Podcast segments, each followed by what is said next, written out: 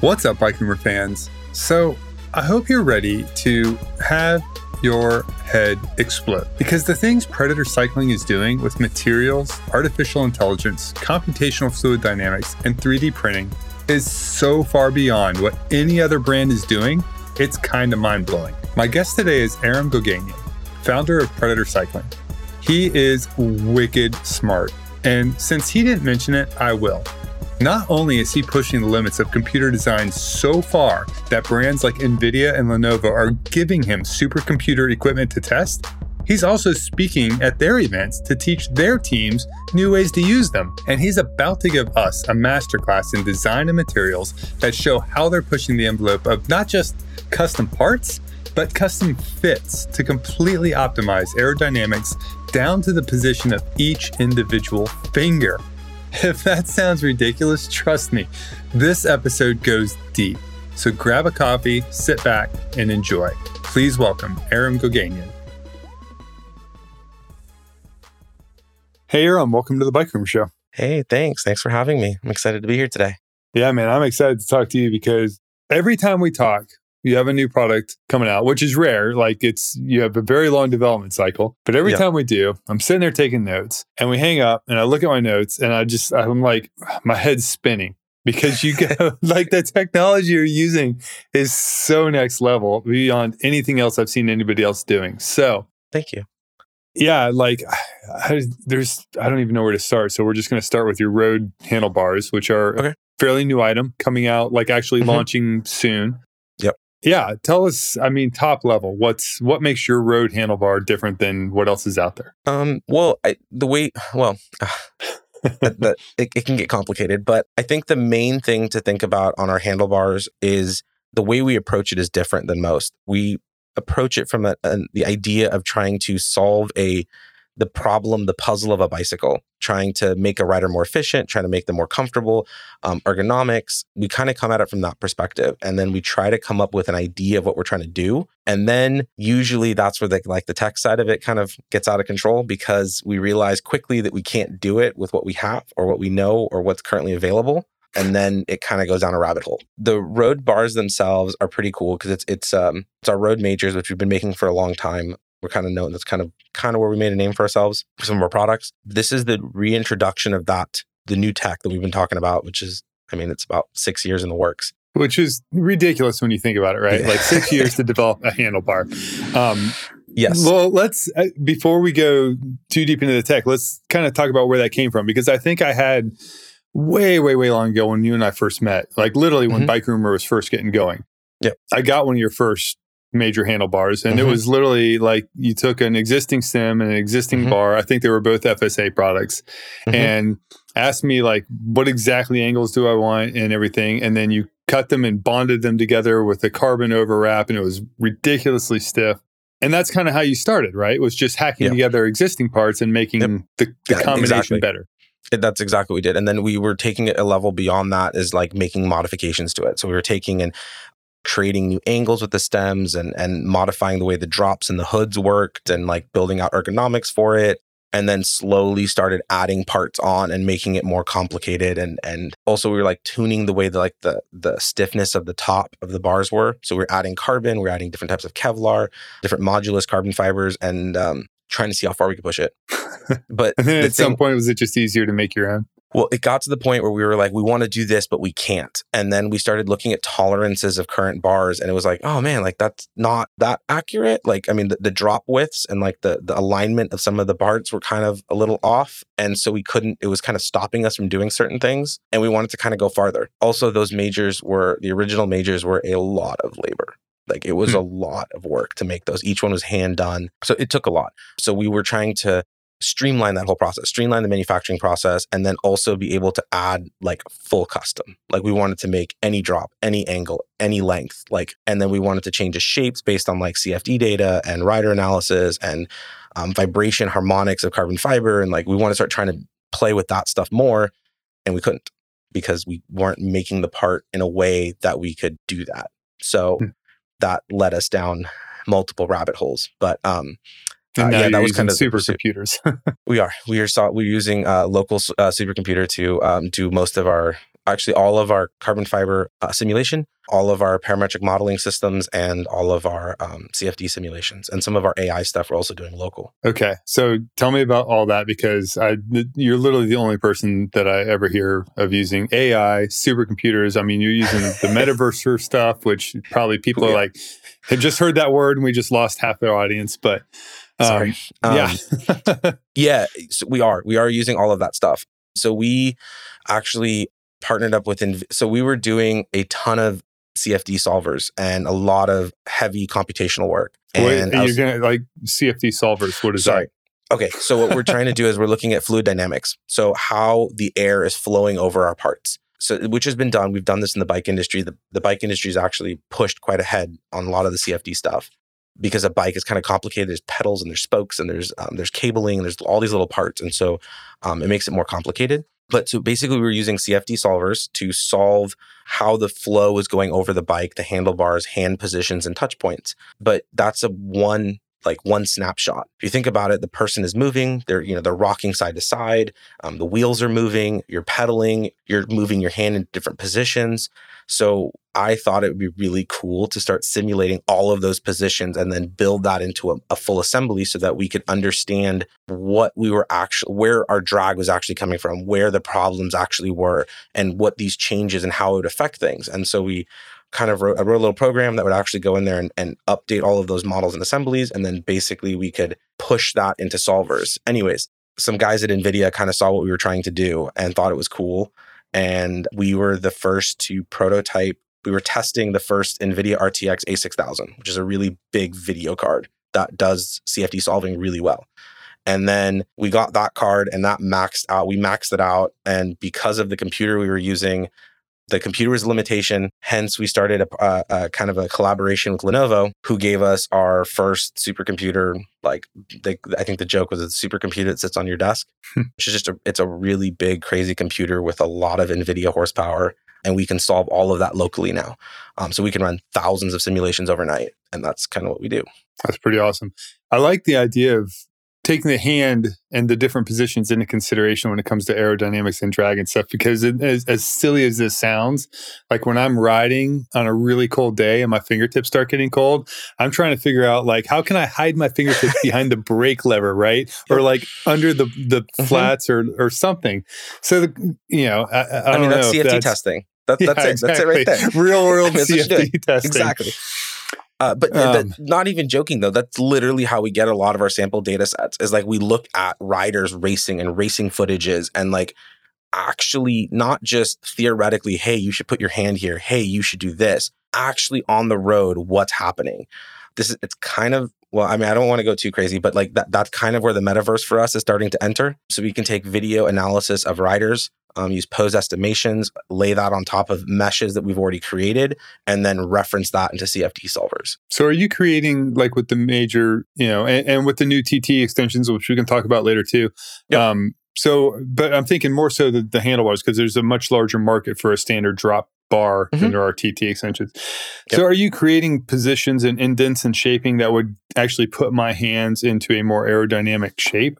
we can we can take it that far. Our current the current road major that's going to be that's going to be released here soon will not go to that extreme because um, one of the things that we've noticed is and i mean the example you gave about some of our t- chats you can go down a rabbit hole really quick. And sometimes we just need to not go down that rabbit hole. So the first introduction of the major will be a more stock style bar from us. So you will be able to pick three different uh, drops and a range of widths of bar widths, um, bar rotation angle, and then stem length and stem angle, which is a lot of options. But those are we're going to kind of have like an a la carte, like, hey, these are kind of what we've optimized for. And then we have the hey, we can make anything. So we can use photogrammetry where we take photographs of you, create you into a 3D mesh, and overlay that on a very complicated 3D um, sketch that drives that mesh. And then we can parametrically use some parametric modeling and some custom software that will basically change your positions and run thousands of CFD analysis and positional analysis and composite solvers to find the optimal position and then present you that with a full custom option. We can go down that hole.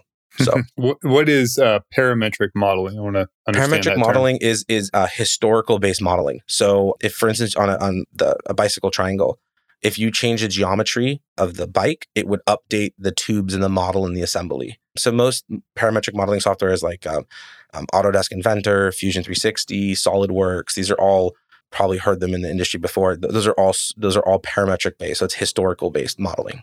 Okay. Versus cool. so you just make modeling. one change and it updates what you had done, as opposed Right. to having to recreate it from scratch. Every exactly. Time. So when for us, when we're making a plugin for softwares, we can actually use that parametric functionality and then make updates and use that to drive versions so that we can build out massive data sets. Cool. So for the handlebar, you, you're right. That is a lot of options, right? Like I'm just thinking, Mhm. like you know, I know what width I like. I have ridden enough bars. I could figure out the drop and Mhm. reach and all that jazz. But the angles and everything else, like where does somebody even begin to figure out what angle of So you know, stem we- and, and bar and everything? It gets tricky. So like a lot of the times we're doing is, you know, you have a bike that you already have that's fit for you and you kind of are basically saying, I want to go up a little bit, I want to go a little farther out, or this is the position I want. So that's kind of how we're doing it. We're, we're you can either pick it, we have a, a geometry chart that's going to be there. So you can kind of get the points where you need to understand. Well, so our bar is a little fundamentally different. You can see there's some renders on our website right now, but a 120 stem looks like a 140 or 160 because our stems are, are longer. Um, they, they seem to be longer because the they kind of have like a point to the front of them and they kind of like arc back like a like an arrow kind of so that when you're putting your hands out if you you know if you put your hands straight out in front of you right um, you can see that your hands are kind of tilted up like a like sort of like kind of like a pyramid you know like if you put your hands straight out and so we try to mimic that position when you grab the tops and so it's a little misleading when you look at our bars sometimes to what size you need. So we kind of have like a little geometry chart cheat sheet that's going to come out. And you can kind of like overlay that on your bike and kind of understand where you need to go. And then, you know, to be honest, you have access to us. I mean, we have chat on our website, we have emails, send us an email, um, show us some pictures of what you have, show us your geometry charts. You know, we're happy to help you. Hey, you should look at this size. This is what's going to fit you best. And then we also have photogrammetry tools where we can actually model stuff out and actually overlay them and assemble them. Cool. We yeah, we'll put a- We'll put some pictures of your handlebar in the, in the show notes for this post because you say it's, this is our traditional, typical road handlebar. It's, there's nothing like typical looking about it. It's pretty wild looking, um, and it looks amazing too. Thank you. Thank you. Yeah, it's, it's a fun project. Yeah, it's it's really cool, and that's that's really like we've only talked about half of it, you know. So talked about the design and everything else, but the the manufacturing, the actual construction of it is super unique too. So talk about that. It is. So the way we're doing it, we have a, a so one of the manufacturing methodologies that we use, we call it hybrid manufacturing for us.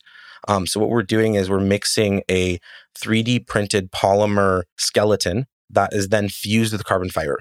And it, it makes it really interesting because they're they're two very different material properties. The 3D printed um, skeleton has very very high tensile strengths, and it's um, it has you know very very good isotropic property materials. So basically, meaning that it doesn't have directional strength. It's very it's strong in all directions relatively equally. There's there's some difference, but it's very equal. Unlike carbon fiber, where you have like unidirectional carbon, and you know the direction of the fiber is the direction of the strength.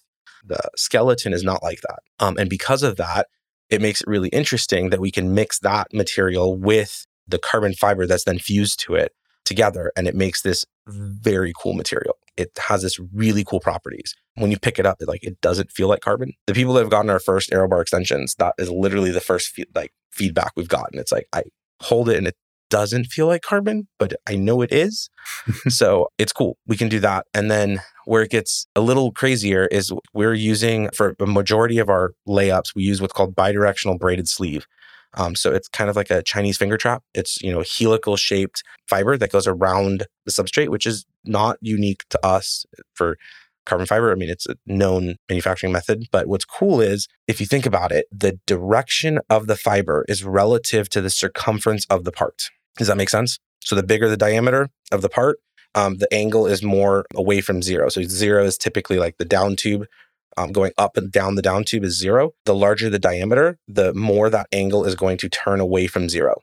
So, because of that, we can very accurately place carbon fiber in places knowing the circumference of the part. So, if you think about parametric modeling, if you think about being able to update those dynamics, and if you think about how we can connect that to simulation, it becomes a super cool puzzle because now we can actually tune the fiber orientation of the bar from a bidirectional braided carbon sleeve. But yeah, but um, I'm trying to think of this as like if you wanted a certain angle of carbon, then you kind of have to use a certain diameter, right? So do you lose a little bit of control over what diameter based on in order to get control over the angle of carbon? It's a big puzzle. So you can change the diameter of the of the carbon of the sleeve. Um, you can also technically taper the sleeve. So there's a couple tricks that we can do to make it. And then, you know, you have to think of the circumference. So if you start looking at our bars, you'll very quickly see, or even our bikes, the RF20 and, and even the, the extensions work on a very similar principle. So you can see that the circumference is, you know, we're trying to measure that circumference. So if you change the cross section, make it thinner, um, make it, you know, make it fatter, make it skinnier. I mean, if any of those dimensions you change, it changes the circumference. So we can make divots. We can make all kinds of changing direction to, to try and ad- adjust that. So it makes it cool. Like, and then you have to balance that with aerodynamics and ergonomics. So that's why we run. I mean, I, the the road bars. Have, I mean, I don't even I can't even count how many simulations those have run through because it's we run all three. We run we run um, composite simulation for structural, for buckling and forces and um, dynamic loads. We're also looking at harmonics, so how vibration travels through the bars. We're also looking at CFD data and then rider input on ergonomics. So we run mass. Yeah, it's, it's a lot of simulation. And then all of that is varied on each other. So. All right. I, I hope you don't mind me using this term because, like, when you first said it, I was like, "Yeah, really?" But like, you were explaining the the aero bars to me um, when I did the story on that recently, and the word you used was concrete. Like, people pick it up and they say it yeah. feel it doesn't feel like carbon; it feels like concrete, which yep. doesn't have like to me the greatest connotation because concrete's kind of dead feeling, yes. but also mm-hmm. like there's not a lot of vibration probably traveling through thick yes. concrete, right? But like, right. is that a good feel or does it just feel dead? It feels, I, I think the, the reason that people, well, okay, so the core structure of itself will actually transfer vibration quite a lot. It'll, it'll transfer the vibration a lot. Carbon fiber, because of its fabric orientation and especially the way we're making the materials, it moves the vibration through the part quickly. So you have something in the bottom that's actually transferring vibration fast um, its its response to the the impact response is very quick, and then you have something like carbon fiber that's actually dissipating that throughout the part. It makes it I don't want to say dead is the wrong word, but it makes it very stiff. It has a very stiff, responsive feel, but it doesn't transfer a ton of vibration. Hmm, okay. So it's for the aero bar extensions. It's it was it, a lot of people have noticed a huge difference in crosswinds on the road, on like crosswinds and crosswind stability. That sway that's typically in those aero bar extensions, especially as we get those stack heights really high, that's diminished drastically. And on the road bars, it's really interesting when you look at deflection in the drops because we can really eliminate a lot of that deflection that happens in the drops when you're out of the saddle sprinting and like climbing. We can really eliminate that without having a massive penalty on uh, ride comfort and vibration. That's cool. So, is there a way then to also tune it? You know, if you were going to do like a gravel bar and you wanted a little mm-hmm. bit of compliance and flex, like, can you do that as well? Or Yes. Okay. Yes. You smi- yes. You're smiling. You, people can't see you on the podcast. I can see you. You're, you're smiling and uh, laughing as though like you might be working on something. We are. We're working on something for for a gravel specific. Um, there's a we have a couple gravel concepts for how the bars would work. Yes, there's a version. There's right now the version, the main version right now is focusing on road and a, a traditional more road. Um, I mean, I came out growing up racing crits and you know tracks, so like I dig stiff, responsive front ends. But yeah, that's like the kind of the focus for the first bar. But there is there is definitely a gravel version of it in the works for sure. There's a couple versions of it in the works, um, and we'll make that basically so the the, the road bar, uh, the road cockpit system, the track cockpit system, and the um, aero bar extensions themselves are all built on the same fundamental technology. Um, the hybrid manufacturing, bidirectional braided sleeves. We also do mix unidirectional and plain weave carbon into it um, in different moduluses to to tune the characteristics. We also use some Innegra in there as well for um, safety factor. But yes, so like it's all mixed together. All of those three products all use very similar systems. The road bar itself, the different versions that will be coming out eventually will be the same general system, designed, tuned differently. Cool. If that makes sense. Yeah. All right. Uh, so yeah, you mentioned Innegra. I was going to ask if you use any of the other materials or or mm-hmm. still use them because I knew you used to use some Kevlar and stuff. But do you use yeah. any of those other things still or? We don't use a lot of Kevlar. We kind of have moved to Innegra has been kind of our for safety and um, and some dampening. We've been using Innegra success. We do mix. Um, we have plain weave, both standard modulus, medium modulus, and high modulus that we keep here in the shop, and then we have also unidirectional um, and an assortment of different uh, weights and um, moduluses to, to tune the riding characteristics. So we still have quite a bit. Bidirectional is just what you'll see a lot of our products nowadays are using for their um, the layup, the build up is that, and then the particular carbon fibers that are most useful to get the results that we need are what we'll use for the the, the final tuning. When you say bidirectional, you just mean like woven? Yes. Okay. Yes. So it's it's woven in two directions. Yeah. Yeah, so I could probably use a refresher on Innegra. What's like what's the difference between Innegra and carbon fiber versus glass fiber versus aramid? Yeah. Yeah, so all the is a material that was, uh, I believe, is originally designed for Formula One, or actually the big application was for Formula One. It's basically a a safety mechanism, so that if you have a failure in a part, the Innegra itself won't fail. So it'll actually hold the structure together at fail point. So um, for like a Formula One car, it's like a crash cage for the, the the driver. So if you smash it into a wall, it will still hold a its integrity to some degree, and the Innegra will hold it together. So we do that in a lot of the stress points of the bars. So like um, you know, right at the stem junction area where that transition happens and clamp zones for the bars, the drops of the bars. Um, there is a weight penalty, but it also dampens vibration. It actually helps transfer vibration very well. So um, we use it for that as well. And on the road bikes, we do them like on the the seat stays, the top of the seat stays, where like derailleurs are famous for flipping up and hitting chainstay areas, down tubes, or top tubes where that um, handlebars hit, things like that.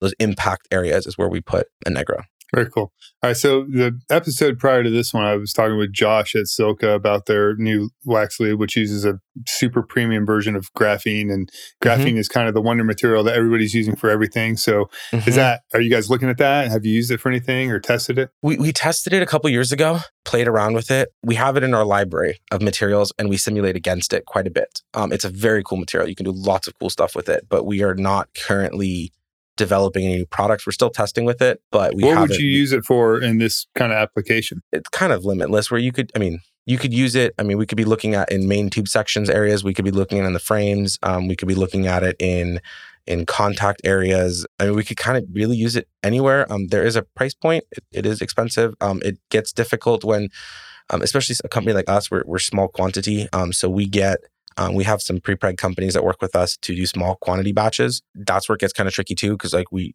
we have a lot of stuff mixed, and we get some remnants from aerospace remnants we buy, so we can have a, a variety of options. So that's a limiting factor too, because we have to be able to run a batch. What would the benefit of graphene be in a, you know, let's say a handlebar or a bike frame? Well, I, you could probably, I mean, probably the best place to be using is in the back and the stem sections. In the back stem areas where you have the clamp zones and then leading out into the bars, you could get better contact distribution from where that, that clamp zone is. We could we could increase the transfer of rigidity from the steer tube to the, the handlebar system itself. So it just, so it would add rigidity. Yeah, and just the way we make that clamp zone, we could change it. Everything that we've tested so far, we don't have a great.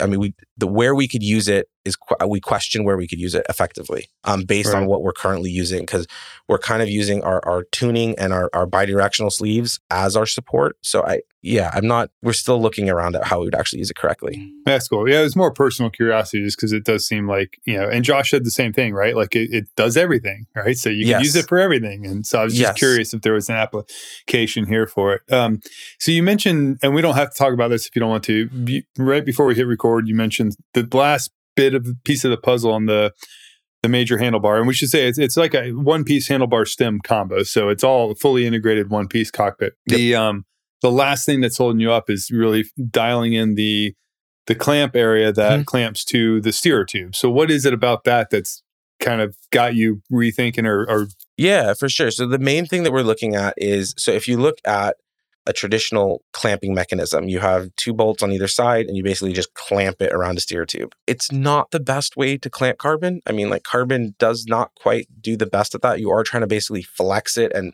compress it around a part. You get a pinch point. So it's something that we've been thinking on how to redo. And that mechanism back there is a very typically it's done very clunky on how to actually do the carbon work for that. And the hardware if you're thinking about the hardware and the composites together it, it's we kind of have a couple systems that we played with and it just wasn't there like it wasn't as nice as i would like it. The other problem that happens is when you start looking at stresses and loads is how the internal cable routing for internal because the, the bar is compatible fully compatible with internal cable routing um, for full internal frames. So we can go right into the steer tube or into the front of the headset like the standard inch and a half oversized setup. So designing it in such a way that that could be accommodated easily was the big thing. And then also because we're just data junkies, we want to be able to basically design it so we can make a really nice aerofoil, arrow shaped design in the back. So um, what we are working on is the same general clamp mechanism that we have for the RF20 and the seat post, which is it's basically a wedge style design, except we're using a polymer based compression system in it. So there's actually a very, very slight amount of give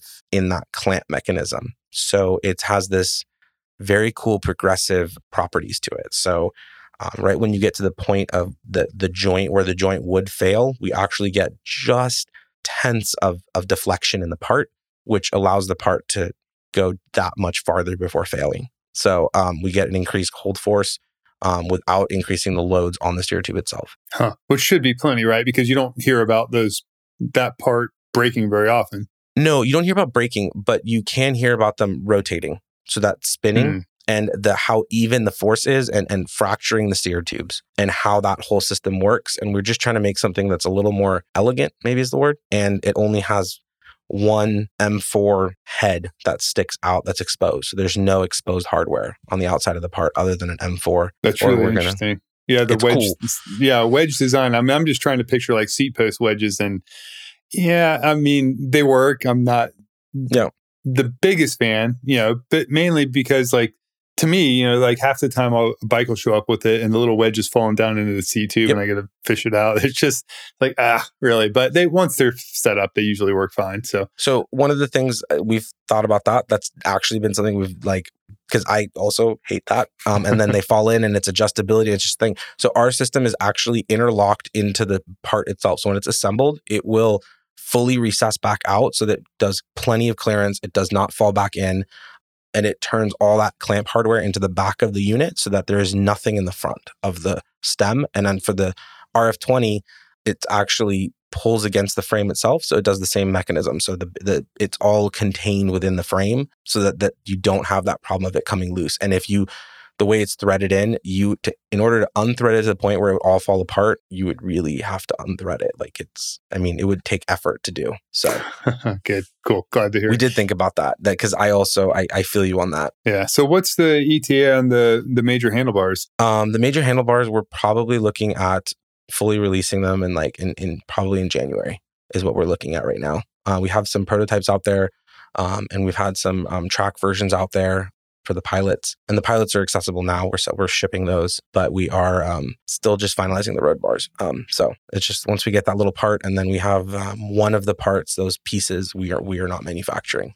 Uh, we manufacture everything else, but there's one aluminum part that's inside of there that we don't manufacture. So very cool. We're just waiting to get some of those in. Yeah. And you have some pretty solid athletes testing your stuff, right? Like your buddies with Corey Williams from Legion of Los mm-hmm. Angeles team. And, you know, he's yeah. riding your stuff. Like who else? Like how, how are you putting this stuff through the paces? So we have a handful of the guys that used to ride our bars back in the day um, have been rocking it. Austin Carroll was testing out one of our, our new uh, track set- setups and doing um, a lot of the testing for like positioning and fit and stuff on it. He rode our old TK1 custom majors that we had, and he's been playing around with the new ones. And um, we've been putting a lot of the other ones of you know ex racers that used to work ride for us, putting it on the road. So we could also get a really good bench line between what we did back then and what we did now, and kind of the changes and what's happened. And then myself, I rock it. I'm not a pro or anything, but I uh, I like riding. So you put out some big watts. I used to think I put out big watts. I definitely don't anymore. Gravity is my friend when putting out watts, but that's about it. right on. Um, you know, I, I, was thinking because this is a one piece system, mm-hmm. you know, the bar and the stem combined, that a lot of those, especially when you get into some pretty radical shaping like you guys are doing, you, the solution for putting a out front mount for a GPS computer, which everybody wants nowadays, is you know you, mm-hmm. you in mold some threaded holes and then you had slap on a thing like how are you guys solving for that? Was there were there structural concerns with adding that kind of capability? There was. So um, one of the problems that we had very quick on was was that because i didn't the original so the original um, modeling and, and uh, simulation was done for the track bar was where the first one we did. And so then we basically took a lot of that data and adapted it to the road and then quickly realized that hey, it's not going to work because there's no computer So a lot of the material that we had on that front nose section of where that like historically the stem clamp would be um, was very thin, and because we didn't need material there, it did it really didn't do much. But when it comes to mounting a bike computer, and especially the weight of bike computers nowadays, and lights and and Garmin and um, GoPro cameras that people are putting underneath them, it very quickly becomes a problem. So yes, it, to answer your question, yes, we are considering on how to mount for it, and we have basically two approaches that we're using. Um, one, you can opt, you'll be able to opt for a, a traditional two boss mount on the bottom, which is uh, we don't do riv nuts. Um, we basically do embedded stainless steel hardware. That's how we kind of do it. It's sandwiched into the structure of the material. So it doesn't have an issue of like turning and breaking loose, is how we mount them. Actually, just on that point, um, something that's interesting about how we manufacture our bicycles and parts, um, we actually do all of it with no drilling.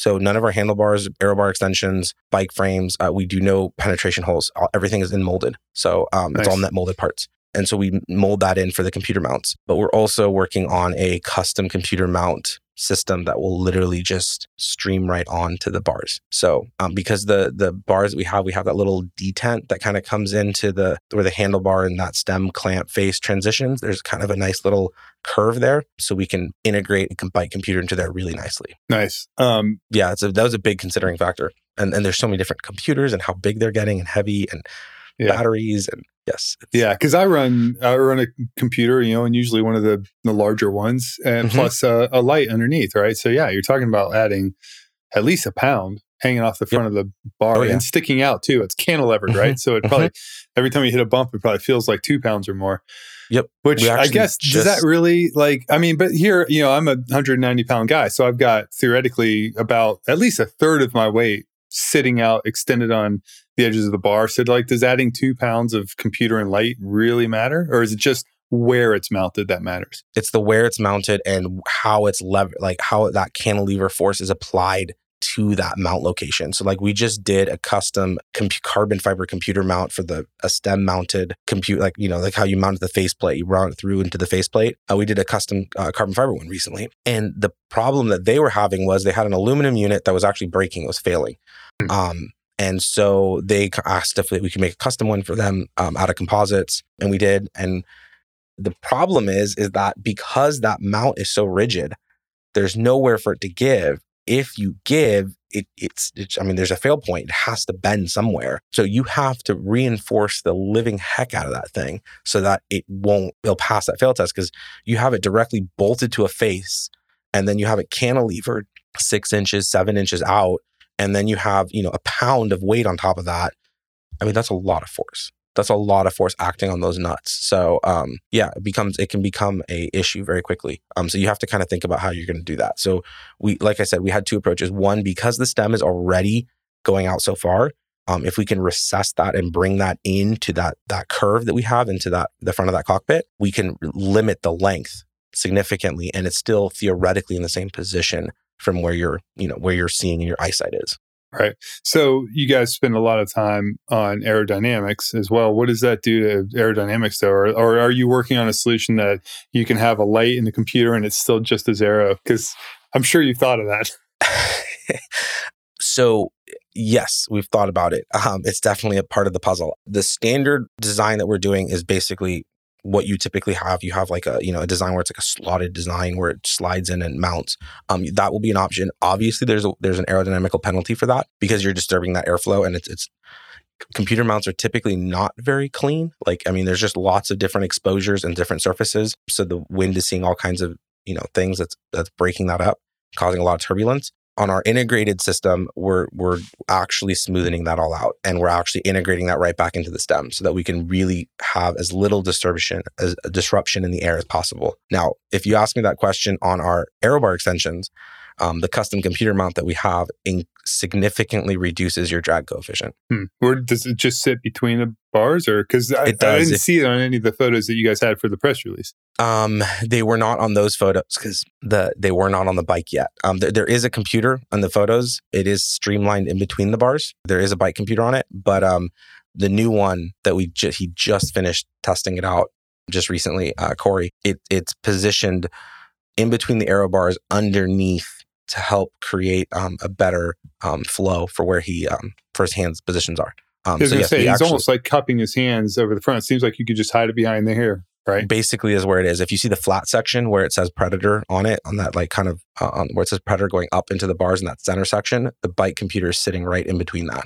Um, so we're actually closing up that frontal cavity that he has. So we're, that's what we're trying to do. We're trying to close up the frontal cavity with the computer, and we basically shape the bottom of the bike computer mount um, in order to help create that laminar airflow around and guide it off to the side. Cool. All right, so let's while we're on the aero bars, this I've got kind of two questions. So, or, or, one, I just want you to like share the level of geekery that you went to on this, so people really appreciate this, right? Um, if you look at the air extensions, and I'll put a picture of those in the show notes for this too, they're very shapely, but there's like, you know, about two thirds of the way down, if you're counting the the top being where the hands are resting, mm-hmm. and then the bottom being the elbows, right? So, like two thirds of the way down toward the elbow pads there's just like this little like hump back on the bottom, mm-hmm. right? So a bottom yep. hump.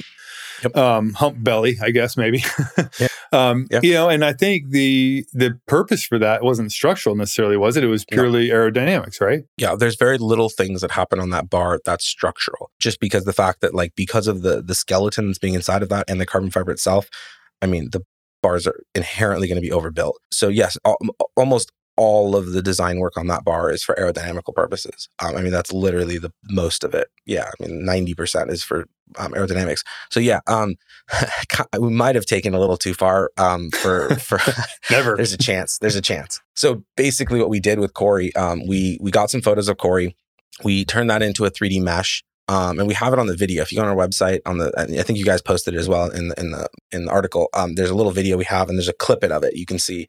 So we actually take his entire body and we model that into a 3D model, um, and including his fingers. We actually modeled in all of his fingers, and we adjust those in different ways um, to figure out what his actual CFD is, and then basically based on that, and you know, try different hand positions, try different positional. Um, if you know, hands on top of each other, hands next to each other, um, making a fist, you know, pointing your fingers more.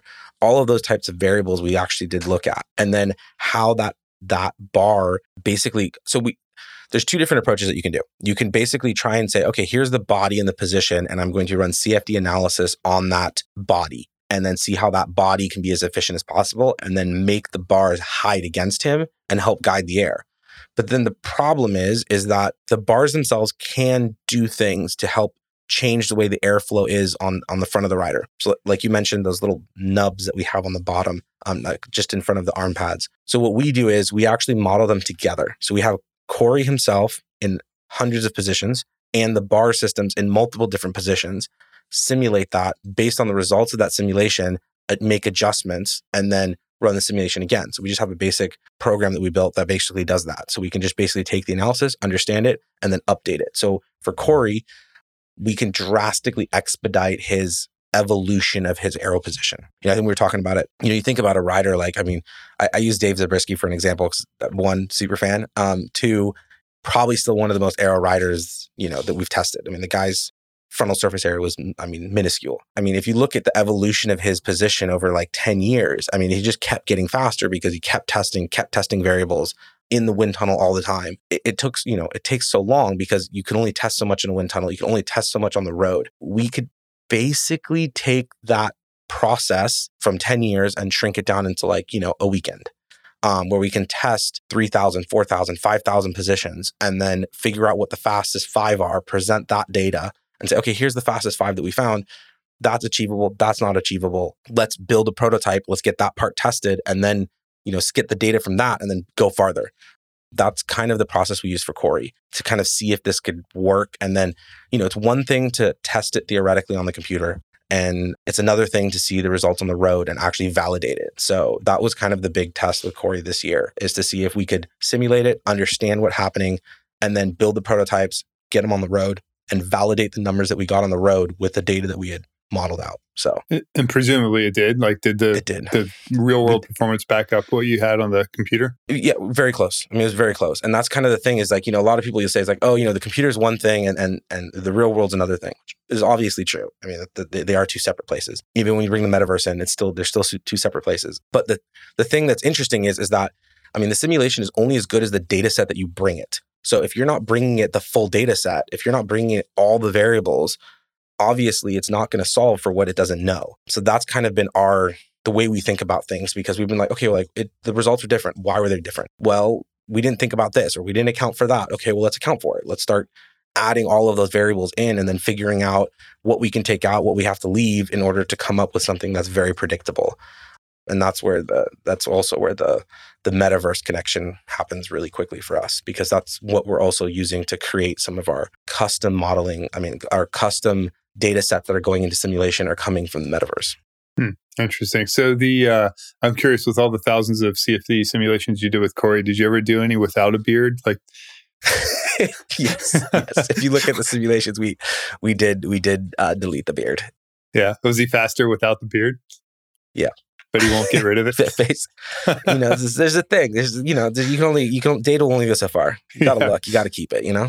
Got to right, right. do. Yes, facial hair makes a difference. Um, we've textured facial hair; it does make a difference. Yeah, I, I bet. Um, well, I did notice you have the before and after pictures, like his old aero bars and his new ones. And the old aero bars is a little scragglier, right? And he, he's cleaned up a little bit for the new one. Yeah, we so. told him you got you got to shave it before we, otherwise the data set's are not going to be on there. Um, yeah, right. Yes. No, I haven't actually not actually tried to simulate CFD simulation of hair. That would be very difficult. Yeah, it that'd be a like, lot of work. Yes, I'm sure. So the, the and we should add too because the CFD, like let's say I wanted to get a set of TT bars, right? And mm-hmm. I send you my so the photogrammetry is like I would have a friend take a bunch of photos of me, like a lot, mm-hmm. send yep. you all those photos, and you you drop that into your supercomputer, and it uses AI to figure out, you know, to kind of build me in 3D so that you can mm-hmm. create it. But then that's that's like included in the base price of the bars, which are not cheap. They're like eighteen hundred yeah. bucks. Yeah. If I wanted to add a full CFD analysis, I think that like the starting point for that is like an additional thousand dollars. But like how how what does that get me? If I just say, okay, I've got an extra thousand, what does that get me? Yeah. So I mean, well, okay. But the other thing too about like eh, the thing to think about is, and I think the the the thing that makes it interesting with our bars is we're we're in a very interesting price point because I mean to be honest, what you're what that bar should be compared to if you're going to be in the in the market for is like you know laser sintered titanium 3D printed aero bars. I mean that's kind of what it's going to be comparable to.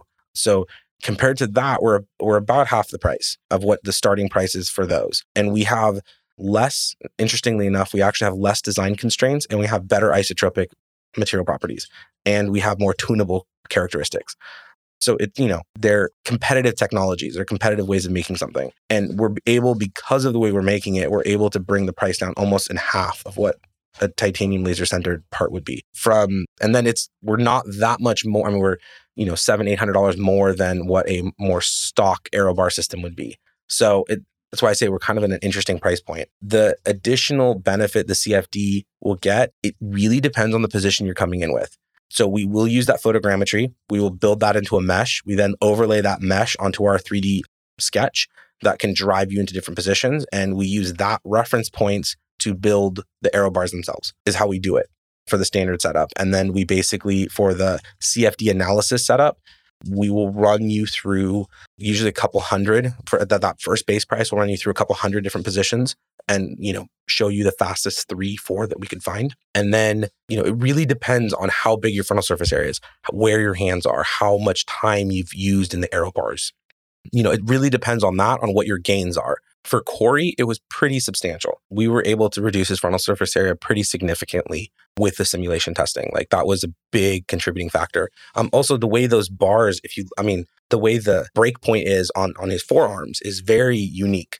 Um, there's a lot of little unique parts that was all designed because of the CFD. So that that CFD data is it's not just talking about the shape of the aero bars, right? Like at that point, you're talking about like, hey, here's little tweaks you could make to your overall body position, or maybe even uh, correct me if I'm wrong, but maybe even using the the aero bars to sort of force the person into a different body position, right? That's more uh, efficient overall. It depends how far you go. So, I mean, we basically try and do when when we get into that. That's why I kind of say it starts at a thousand because that's like the first level where you can make meaningful impact. And then once we get past that, I mean, it's it's really, I mean, the sky's the limit. We can just keep running analysis. Obviously, your gains are going to get smaller and smaller and smaller as the longer we spend. But it's a debate of how you know what what it's worth. Yeah, where where does that cost benefit analysis end?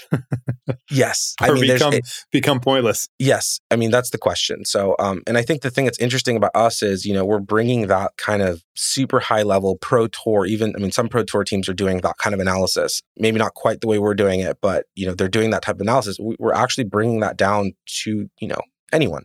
You can you know, I mean, there's obviously a cost factor to it, but that tech is publicly available tech that anyone can use to do. And there's very little constraints on location or um, what? I mean, you need uh, access to, uh, you know, camera, internet connection. I mean, pretty basic requirements um, to be able to get that kind of technology in your hands. So that's kind of the idea with it. But yeah, it, it's limitless in what you can do. And especially when you're talking about forcing into body positions, when you're talking about um, hand gestures and how that bar shapes that and how we can re-guide the airflow around the rider. So yeah, I mean, like Corey's bars were, we got about a, an 18% gain by reshaping the bottom half of his bars. Jeez. So, I mean, I mean, that's gain based on what the gain of the system was. So, I mean, that's pretty significant. Yeah.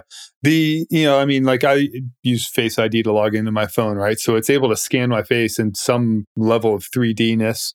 Mm-hmm. Is that so rather than me like submit a whole bunch of photos, like could I not use my phone to almost just like 3D scan my body and send that to you? You can't. So like iPhones have um, lidar sensors and stuff built in, and so there are some certain scanning techs that you can be done with that. The reason we didn't go down that path is then we would have to be specific to versions of phones. You'd have to be specific to the version of the phone that you were using, and and if you didn't have like that version of the iPhone, you you literally have to go get that iPhone in order for us to do it. Um, so using photogrammetry like this, it's more publicly available. We also have, I mean, we have a really dialed in setup here. So if someone you know is local to the or wants to come visit Nashville, which is an awesome place to visit, you're welcome to come and we can scan, you know, we can do the scanning here as well. So, I mean, it's not, you don't have to do it at home. You can come here as well, but we just tried to do it so that, you know, we can do it for anyone, anywhere. Cool. Yeah. And and you say Nashville so fast, it sounds like Asheville. So I want to clarify. Oh, you're, sorry. you're near Nashville, Tennessee, not Asheville, North Carolina. No, um, no, no. Yes. Yeah. Very cool. Well, man, that was a lot.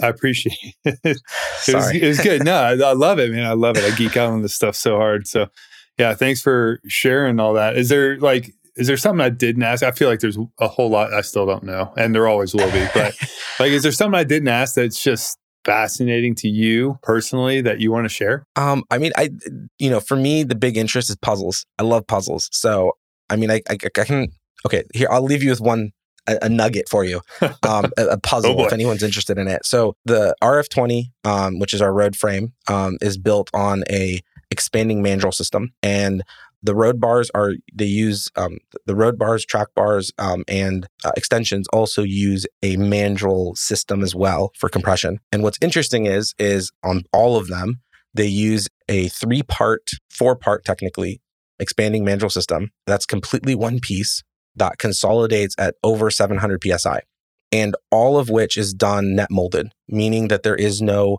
um, drilling penetration after the fact. So if you think about that from a front triangle of a bicycle frame, that gets super interesting. So like water bottle cage um, rivets, uh, we use a rivet, we use a standard rivet, um, but we don't drill a hole. The hole is molded in. Um, and it's net molded. Same with headset races, same with dropouts, same with aero bar extensions. So I think it's a it, it's it's a, probably a topic for another day, but um, it is something that I think is pretty cool um, because um, uh, anyone that knows anything about net molding, it's it's very difficult to do, and at high consolidation rates, it's it's even harder. Um, but that's something we've been working on, and that's actually where the tech for the the skeleton system inside of our hybrid manufacturing method, that's actually where that came from. It came from the idea of how do we net mold these parts with these insane tolerances and these surface finishes and we can't we couldn't do it. You, even with a five axis cnc we couldn't get those parts done to, in order to do it. And so we actually designed um, mold inserts and stuff and so that we could do it with 3d printing and that's where it led down our hybrid path. Yeah so, and anyways. here we are. And here we are. Yes. Awesome aaron. Thank you so much for your time. Yeah no problem. Great to be here If you like this episode and have a product or tech you're curious about, head over to bikerumor.com slash podcast and fill in the form to submit your idea. You'll also find links and photos for this episode there, plus a link to this and every other episode we've ever recorded. If you really like this and want more, hit subscribe on your favorite podcast player and leave us a rating and review. That's the grease that keeps our wheels spinning over here in podcast land, and it helps us keep getting amazing guests for you. You can find us on social. We're at Bike Rumor on all the things.